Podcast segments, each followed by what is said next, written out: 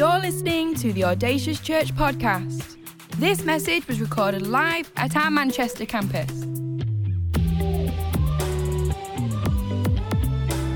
We know this is a great investment into your life, so tune in, listen up, and stay focused. For any more information, visit us online, audaciouschurch.com. Okay, why don't we go have a seat across this place?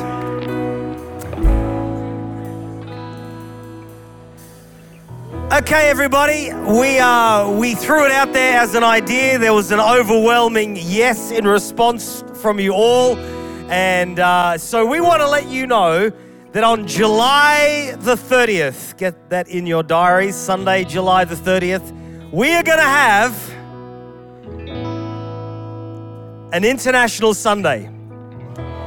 Now, the reason I'm praying is because, you remember I said, you know, we should get everybody to come in their national dress. We should get everybody to bring some food. And I kind of just threw it out there as an idea, and you were all like, yeah, we want to do it. So July the 30th, watch out for emails, watch out for information. We're going to be having an International Sunday. We want you to come in your traditional dress. For me, that's going to be, I don't know, what am I going to come as, a Welshman, an Englishman, or an Australian? I don't know. I might just come in my board shorts, my flip-flops, and preach with no shirt on. What do you think of that? No, you don't want that. And also, we want you to bring food and things like that. And we want to kind of see how many nationalities we have in our church on that day. And we want to celebrate the nations as well. So it's going to be a fantastic day in church. Also, I wonder, is Councillor Tanya Birch, is she in this service here right now? Tanya, are you here? She's not in this service. Okay, let me just tell everybody that this week, Councillor Tanya became the Deputy Mayor of Salford, and next year she becomes the Mayor of Salford. So that's great, isn't it? So, when you see Tanya, make sure you give her a high five, give her a hug, and say congratulations, Tanya, on that. That is awesome. I need some fallback, thanks. Also, I want to give a shout out to Julie and all the team from Audacious Wellbeing, who this week were in London, and they were presenting to a whole room of people in Westminster Chapel on the Audacious Wellbeing course, and such a brilliant course to help us with mental well-being. And it was a brilliant day down in London. Julie, congratulations, and all your hard work, and all the team as well for all that they've done in getting that ready. Amazing. And so many churches and so many church movements wanting to sign up and get access to Audacious Wellbeing. And you guys get it here in our church. So if you want to know any more, make sure you jump on the website, audaciouschurch.com/wellbeing. And all the information is there for you. I also want to give congratulations to the guys who took a day off yesterday and still won the Premier League. I mean, that's not a bad day at the office, is it? You don't even go to play the game and you still win the Premier League. Thank you, Jesus. Long may that continue. And also, keep me in your prayers. I had man flu yesterday and the day before. And if you know anything about man flu, you'll know it's the worst thing ever. And so I got resurrected this morning, and I'm going to go home and go to sleep this afternoon. And that is good. Everyone good? Good. Well, I want to talk to you for a moment about 12 feet. Thanks, band. 12 feet. 12 feet. This is 12 feet. 3.65 meters or thereabouts. 12 feet is about... It's about 4 yards. 4 yards. That's what it is, 4 yards or so. 3.65 meters. I think we got slides for this, don't we, guys? It's 144 inches. 12 yards is 144 inches or thereabouts. I don't know if you know this, but 12 yards is about the average height of an African elephant. There you go. That'll come in handy in a pub quiz some night. It's about... average size of an elephant. They also say that the average garage door in Britain is about 12 feet. And if you were to stack 6 golden retrievers on top of each other, that's about 12 feet. Good luck trying that one sometime, hey? stacking 12 golden retrievers on top of each other, 12 feet. By the way, they also say that the average width of a British road is about 12 feet. That's probably why we keep parking on footpaths and we end up having to stop to let some people come the other direction. The average width of a British road is 12 feet. But I want you to know something, that 12 feet makes a big, big difference. 12 feet makes a big difference. Some years ago, Pastor Stuart and I were driving around the M25 and the truck in front of us jackknifed across the motorway, and somehow we drove through the middle of what was to become this ensuing carnage behind as loads of cars started to crash into the trucks. I don't know, 30 or 40 cars, and somehow we drove through the middle. I'm here to tell you that had we been 12 yards behind or 12 yards ahead, that 12 yards definitely made a big difference. 12 yards makes a big difference. Some years ago when I was living in Sheffield, I went to the dentist, and if you know anything about the dentist, you'll know that the dentists are really, really quiet. You know, nobody talks in the dentist at all. Nobody talks. Everybody's nervous. Nobody really wants to be in the dentist's. And I found myself sitting in the dentist surgery, in the dentist waiting room in Sheffield, and just waiting for, my turn to be called. The walk of death as you walk into the dentist, the dentist door and things like that. And as I was sitting there, I was reading a book, and it was deadly quiet. Every chair was taken apart from one, and the door opened, it squeaked open, and a man came in with a cage around his leg with pins all into his leg, clearly in some discomfort. He walked with crutches across the waiting room to the other side, about 12 feet away from where I was sitting, and he sat down, he grunted getting down, and was in clearly discomforted. And while I was sitting there reading my book, I looked up at him, I thought, wow, that looks like it hurts. And I thought, oh gosh, somebody should go talk to him. And then I felt that uncomfortable nudge of the Holy Spirit. You know that one? Come on, you ever had the uncomfortable nudge of the Holy Spirit? Usually the Holy Spirit nudges you to get out of your comfort zone. Usually what you'll find is the Holy Spirit nudges you just to walk about 12 feet, because 12 feet makes a big difference if you're prepared to walk 12 feet on the back of a Holy Spirit nudging. About 2 weeks earlier, I had actually been in Sydney, Australia, queuing to go up the Sydney Centrepoint Tower. And while I was lining up, this couple came and stood near me over here, and they had two twin girls. And I remember looking at the man. The man had a skinhead. He had tattoos all over him, his neck, everywhere. He looked pretty scary, to be honest. And I remember looking at that guy, looking at the couple and the twins.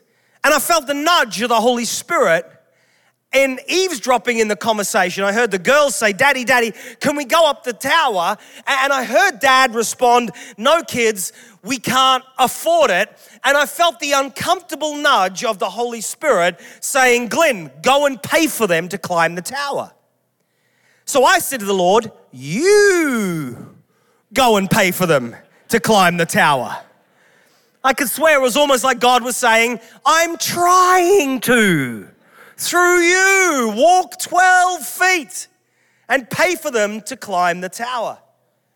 Sadly, on this day, I allowed my Englishness, I allowed my embarrassment, I allowed, I don't know what it was, the self-consciousness of this moment to get the best of me. And as we went up Centrepoint Tower, I remember standing at the top with some friends who were just marveling at the views of Sydney. And yet I was so disappointed that I just couldn't walk 12 feet to say to a family, "Hey, would it be okay if I pay for you as a treat to go up the tower?" I remember saying to the Lord, "Lord, I'll never do that again. If ever I hear you whisper to me, you nudge me to get out of my comfort zone and to walk 12 feet, I'll always do it. I'll always do it." And then a week later, I'm in the dentist's in Sheffield. And it happens. And the Lord says, "Glenn, walk 12 feet. Walk across the room and tell that guy, sit down and and talk to that guy. And I said, oh God, really? I really don't want to do that. I'm self-conscious. Everybody's going to be listening. And just as I was plucking up the courage, should I stay? Should I go? If I stay, there will be trouble. If I go, there will be trouble. Should I stay or should I go? I didn't know what to do. And just as I was about to go, I'm about to go talk to him, the nurse comes in and calls this patient's name, and he stands up and he walks out of the room. And I'm so disappointed. I've just done it again. I said, Lord, I'm sorry. Give me another chance. And the doors opened a few moments later, and the same patient came back in and sat in the chair with his cage and pins around his leg. And I'm sitting over here going, oh God, give me one more sign that I'm meant to talk to him. I'm living in Sheffield, South Yorkshire, and no word of a lie. He takes off his jumper, and underneath he is wearing a Manchester City football shirt. And it's almost like God is saying, is that enough for you now? I'm happy to tell you that on that particular day, I got up, I walked 12 feet. I said, bro, what happened to your leg? He said, I got run over by a bus. I may come back to the conversation a little bit later. What's the worst that could happen? I mean, what's the absolute worst that could happen if we just plucked up the courage to walk the average width of a British road, which seems pretty narrow to me, but Google must be right, to actually go and talk to someone when we feel the Holy Spirit prompt us? My question is this, is in the story of the Good Samaritan that Pastor Mark started with last week and we'll read again right now, what prompted him to walk the distance, the short distance, to help him when other people wouldn't? Luke chapter 10, verse 30 to 37, Jesus said, a man was going down from Jerusalem to Jericho when he was attacked by robbers. They stripped him of his clothes and beat him, and then they went away, leaving him half dead. A priest, a religious man, a pastor, a vicar, a clergyman, a God-fearing man happened to be going down the same road, and when he saw the man, he passed by on the other side. So too, a Levite, when he came to the place and saw him, passed by on the other side. But a Samaritan, as he traveled, he came to where the man was, and when he saw him, he took pity on him. He went to him and he bandaged his wounds, pouring on oil and wine. Then he put the man on his own donkey, brought him to an inn, and took care of him. The next day he took out 2 denarii and gave them to the innkeeper. Look after him, he said, and when I return, I will reimburse you for any extra expense you may have. Which of these 3 do you think was a neighbor to the man who fell into the hands of robbers? The expert of the law replied, the one who had mercy on him. Jesus told him, go and do likewise. What is it that made that one man, the Samaritan man, walk across the road, just make an effort? What was it that caused him to reach out to that person in distress? And it's verse 33.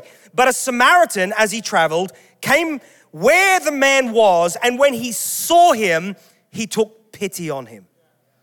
The Message translation says this, when he saw the man's condition, his heart went out to him.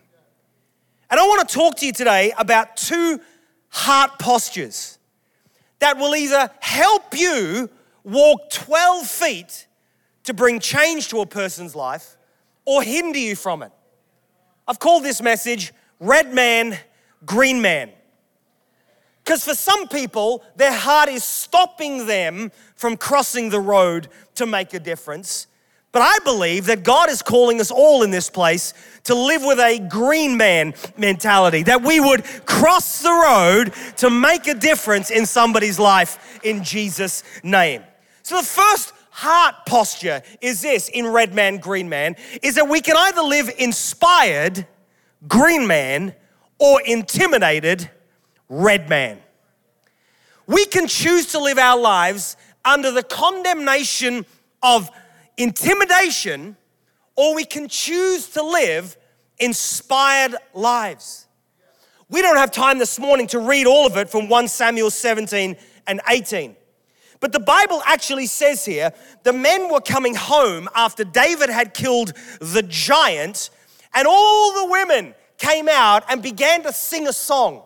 They said, David has killed tens of thousands, but Saul has only killed thousands.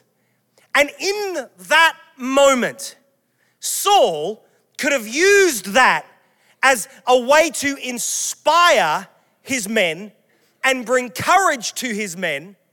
But instead, what King Saul did is he chose to be intimidated by the song and say, it is not fair that they are singing this way about David. I think, friends, in life, we have a choice. We have a choice to go through life being inspired, or we have a choice to be intimidated. In the Bible, in 1 Samuel 17 and 18, King Saul, he was intimidated by this young man called David. He was intimidated by the crowd. And guys, I can honestly tell you, church, that there have been many times, especially in my early years in ministry, when rather than living, leading, and being inspired, I have been intimidated. There have been rooms that I've walked into in over the years where I felt intimidated either by the size, intimidated by the people who were sitting there, intimidated by the opportunity, intimidated by the moment. I remember the first time I was really intimidated. I was speaking at a youth event in the western suburbs of Sydney. And my friend had this great idea that he wanted to put on a youth event in order to see the western suburb youth of Sydney hear the gospel. The trouble is this, he invited all these teenagers to come, but didn't tell them they were going to hear the gospel. So this event started in a community center at 10 o'clock at night. The DJ is playing the music. Everybody is drugged up, drunk up, sexed up. I mean, it was a nightmare. My friend forgot security. So when I arrived, he said, can you go on security? I said, sure. I remember at one point during the night, they said, fight, fight. I said, where? They said, the girls' restrooms. And I ran into the girls' restrooms and saw these Sydney-sided girls from the western suburbs of Sydney beating the living daylights out of them. And I opened the door and went, I can't help them, and walked away. I mean, I was so intimidated. It was crazy. Sophie's on the front desk taking tickets, getting tickets, and I don't know, 400, 500, 600 people packed into this square room, and it was carnage. And they danced, and they drank, and they did everything from 10 until 1 a.m. And at 1:05, The guest band, the famous band from that part of Sydney was playing that night, and everybody was in a frenzy. It was like a feeding frenzy at a zoo. And at 1 a.m. in the morning, my ex-friend Andrew, he was my friend until that night, my ex-friend Andrew cut the music dead and said, hey, everybody, here comes Glenn. And he pushed me out on stage. And I'm looking at these 500, 600 teenagers, and I am intimidated. I cracked a few jokes for a minute, had people laughing. That was okay. But with 4 minutes to go, I mentioned the word Jesus, and it was a riot as people were storming the stage and throwing things at me. And I remember finishing, I got off in one piece, but I'm physically shaking. And I stood down here, and Soph grabs my hand. She goes, you okay? And I swear I said to her something like, I'm never going to do that again. Intimidated by the circumstance and situation. And she said something to me very profound. She goes, honey, when you walk to preach, walk like you've got something to say. Live inspired. Live in a way that people want to hear what you've got to say. My brilliant mother-in-law put it another way with 3 rules for life. Number 1, turn up. Number 2, do your best. And number 3, walk away. That is so profound. Those 3 rules changed my life.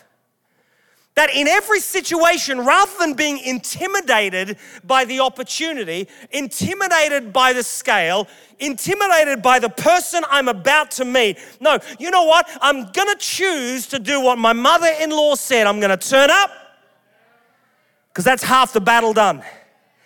I'm gonna do my best, and I'm gonna walk away. Hey, are you intimidated by a project? Maybe you're intimidated because you've gone into survival mode. Maybe what needs to happen today is you need to push the button and you need to get a green light and you need to step out of intimidation and walk into inspiration. What lies on the other side of 12 feet? Who knows? And maybe today you're feeling intimidated by something. Intimidated by your past. Intimidated by your parents. Intimidated by a salary, intimidated by an object, a project, intimidated by the key performance indicators, intimidated by the opportunity that God has put before you. I want you to know, friends, today is the day to walk in inspiration and shake off intimidation in Jesus' name. I think that's what the Good Samaritan did, friends. I think he saw, you know what? I'm gonna be an inspired person. His heart went out to the man and he took pity on him, and with inspiration, he brought change. The second thing is this, regarding our heart posture, is we can have a heart posture that's full of opportunity, green man, or hard work, red man. Again, we don't have time, but you can read it in your Bibles, Numbers chapter 13. In Numbers chapter 13, the Bible says that Moses sent 12 spies to investigate the land that God had promised. And when they returned from the promised land, two of the spies says, "We can certainly do this." And the other 10 says, "Gosh, this is hard work. The people are so big. It's a vast land. Oh, there's some nice things there for sure," but they went on and on and on about the difficulty that they saw.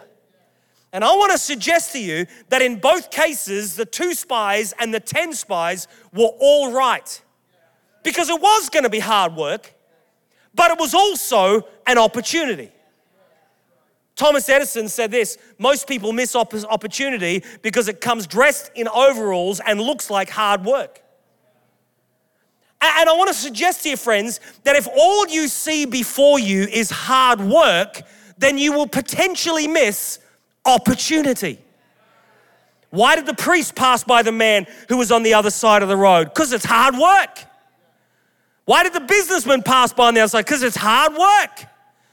Why is it, friends, that in life, all too often, we're just so busy getting from A to B, and we miss the opportunities that lie before us?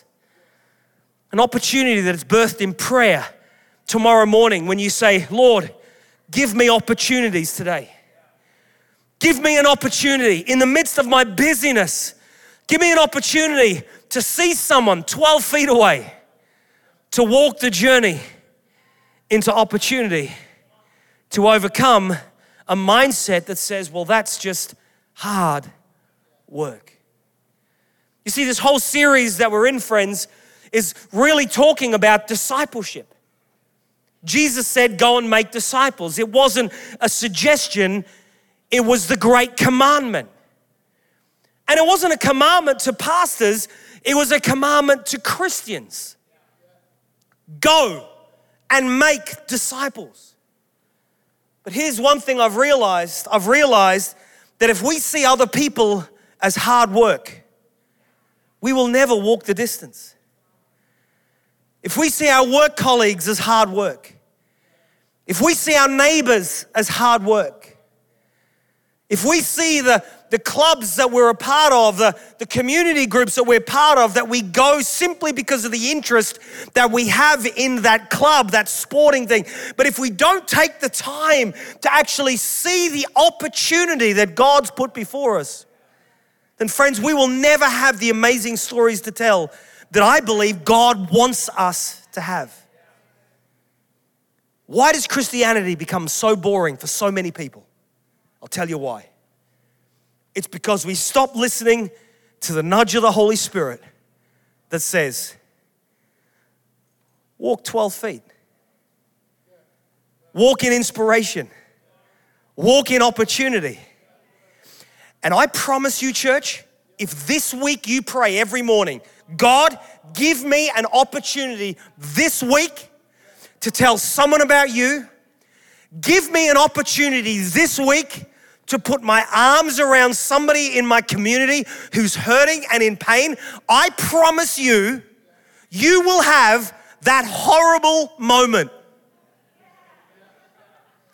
where the Holy Spirit whispers and says, hey, go and talk to them. Oh, the stories we will have if we'll just stand up in the dentist surgery. What's the worst that could happen? 12 feet. If we see people as hard work, we'll never walk in opportunity. The third thing regarding red man, green man, red man is this, is the state of our heart is a heart that's full of integrity or a heart that's full of compromise. Does our heart, is it truly one that follows after the Lord, friends, or does our heart genuinely, is our life filled with compromise? I often wonder why at times Christians will post on social media about all sorts of things, but may not ever post anything about the goodness of God or the love of God or an experience in church. And sometimes, not you guys, you're perfect, but definitely in the 12 o'clock service, it's kind of that sense, I wonder if there's compromise in people's hearts, because the moment I go public on my faith, then people are going to be holding me accountable to that which I say I believe. The priest, my gosh, the priest. If anybody should have stopped with the Good Samaritan, it should have been the priest. But the priest's heart was one of compromise. I'm busy. I've got to get to church. I've got to get to the temple. I've got to go to the scheduled good deed that's in my diary and miss the opportunity that was there before him. Is our heart full of compromise, friends, or do we have integrity? Luke chapter 22, you'll remember this story if you're a churchgoer. You read your Bible.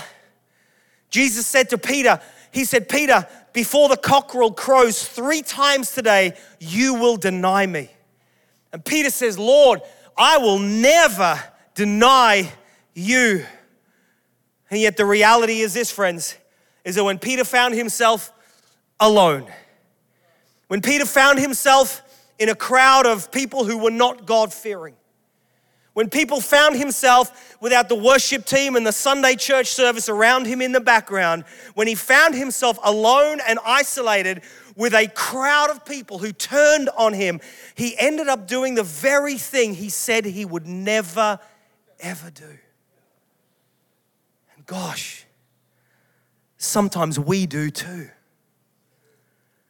But maybe today's the day that what we do is we start to push the button on compromise, and instead of standing here in compromise, we allow the green man to shine, and from this day, we walk in integrity.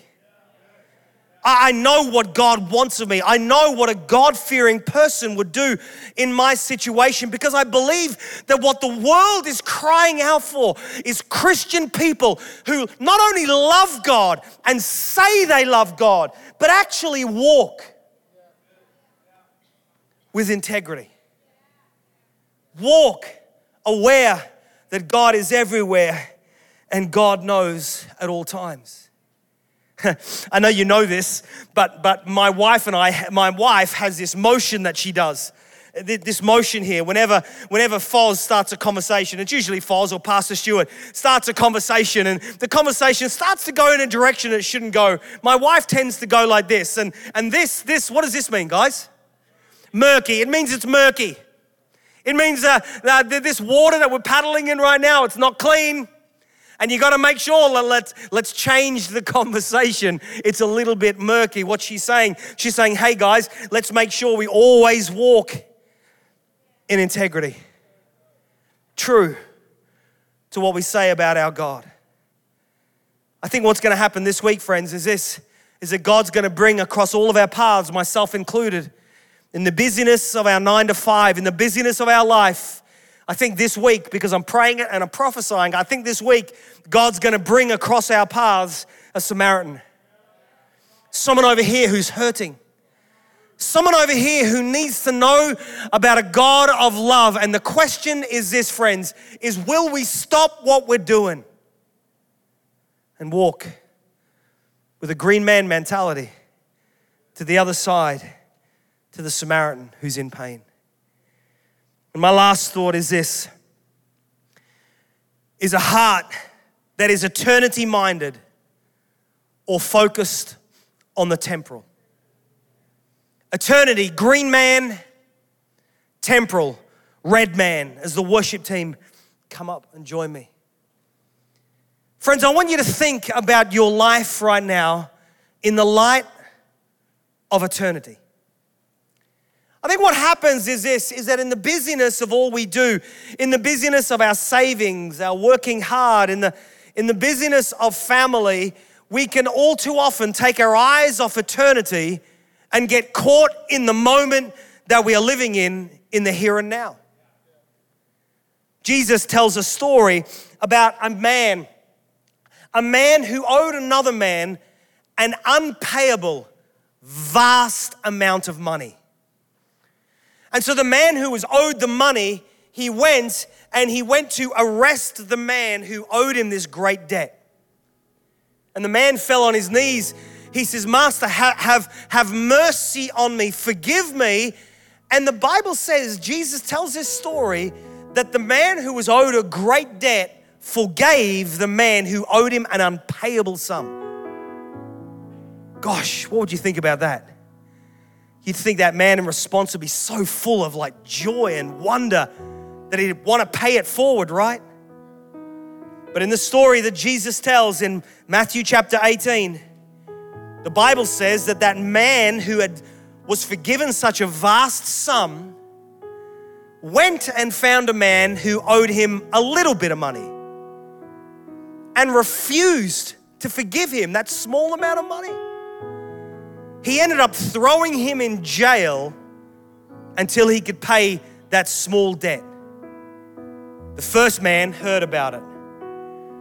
He called in the second man and he says, you wicked servant, Matthew 18, I canceled all the debt of yours because you begged me to. Shouldn't you have had mercy on your fellow servant just as I had on you?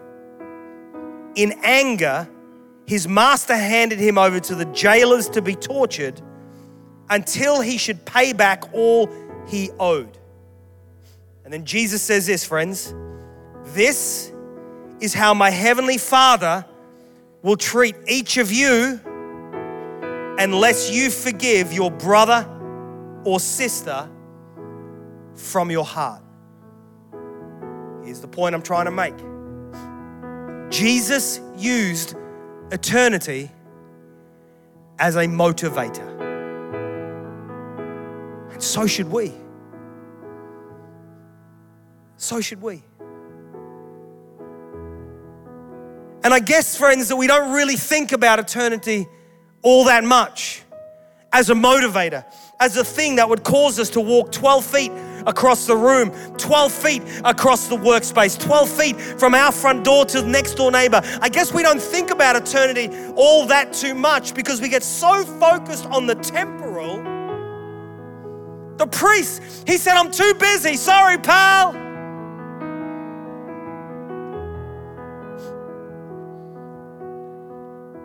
Audacious Church, eternity is racing towards you. It is racing towards you. This morning early, I got up and I took the puppy for a walk down by the river. And I just went on Instagram and I wrote, this is the day the Lord has made. I will rejoice and be glad in it. But the overwhelming sense I had this morning is eternity is racing towards us. We have Andrew here today, whose beautiful wife, Pauline, sadly passed away. And it's in moments like this, Andrew, that we thank God for eternity.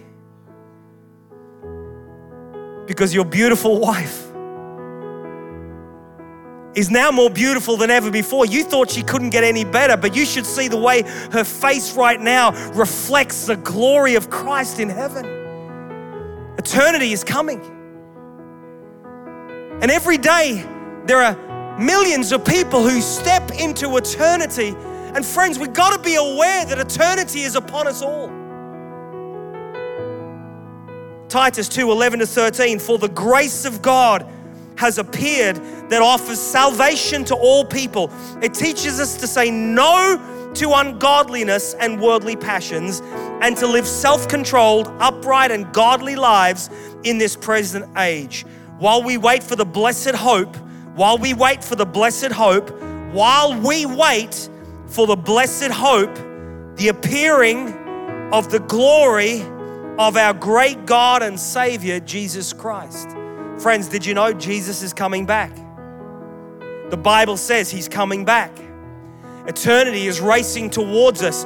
Every moment here right now, eternity is one step closer. It's one breath closer. Eternity is coming. Did you know the Bible says that in the last days, there will be wars and there will be rumors of wars.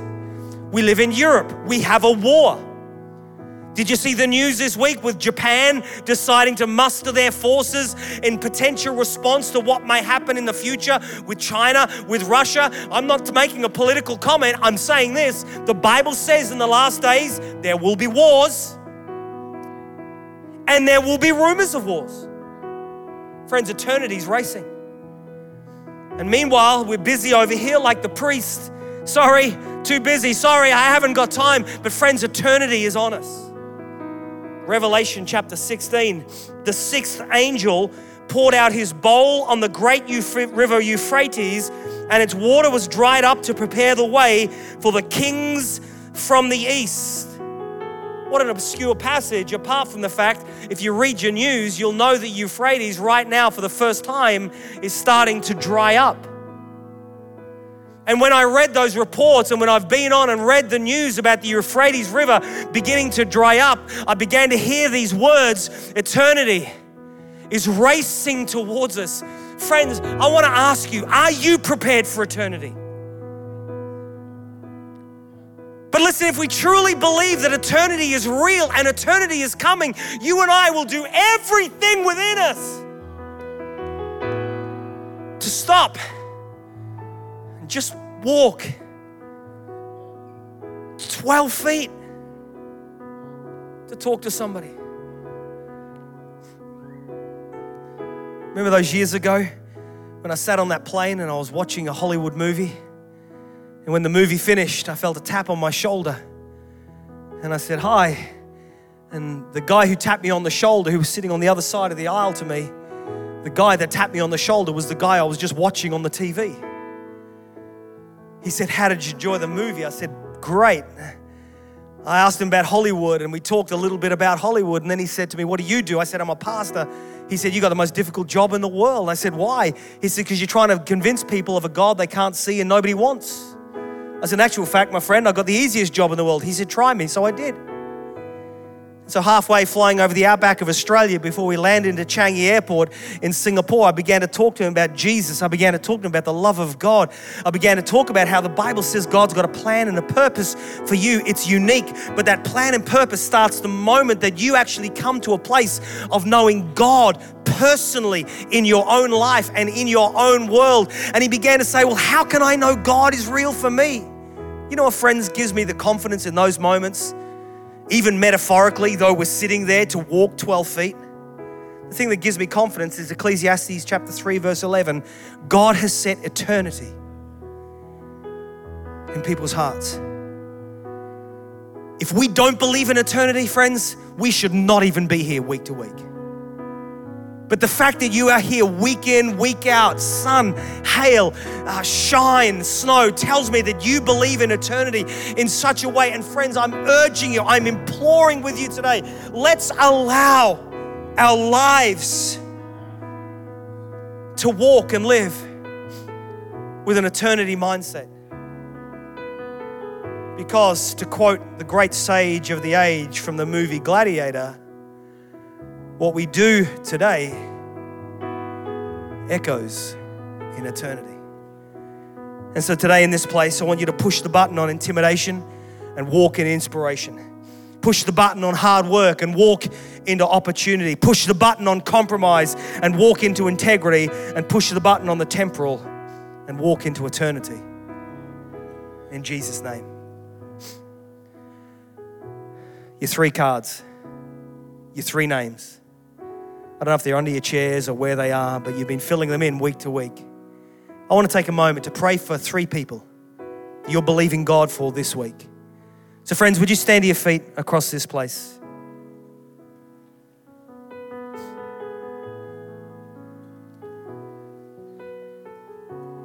Eternity's coming.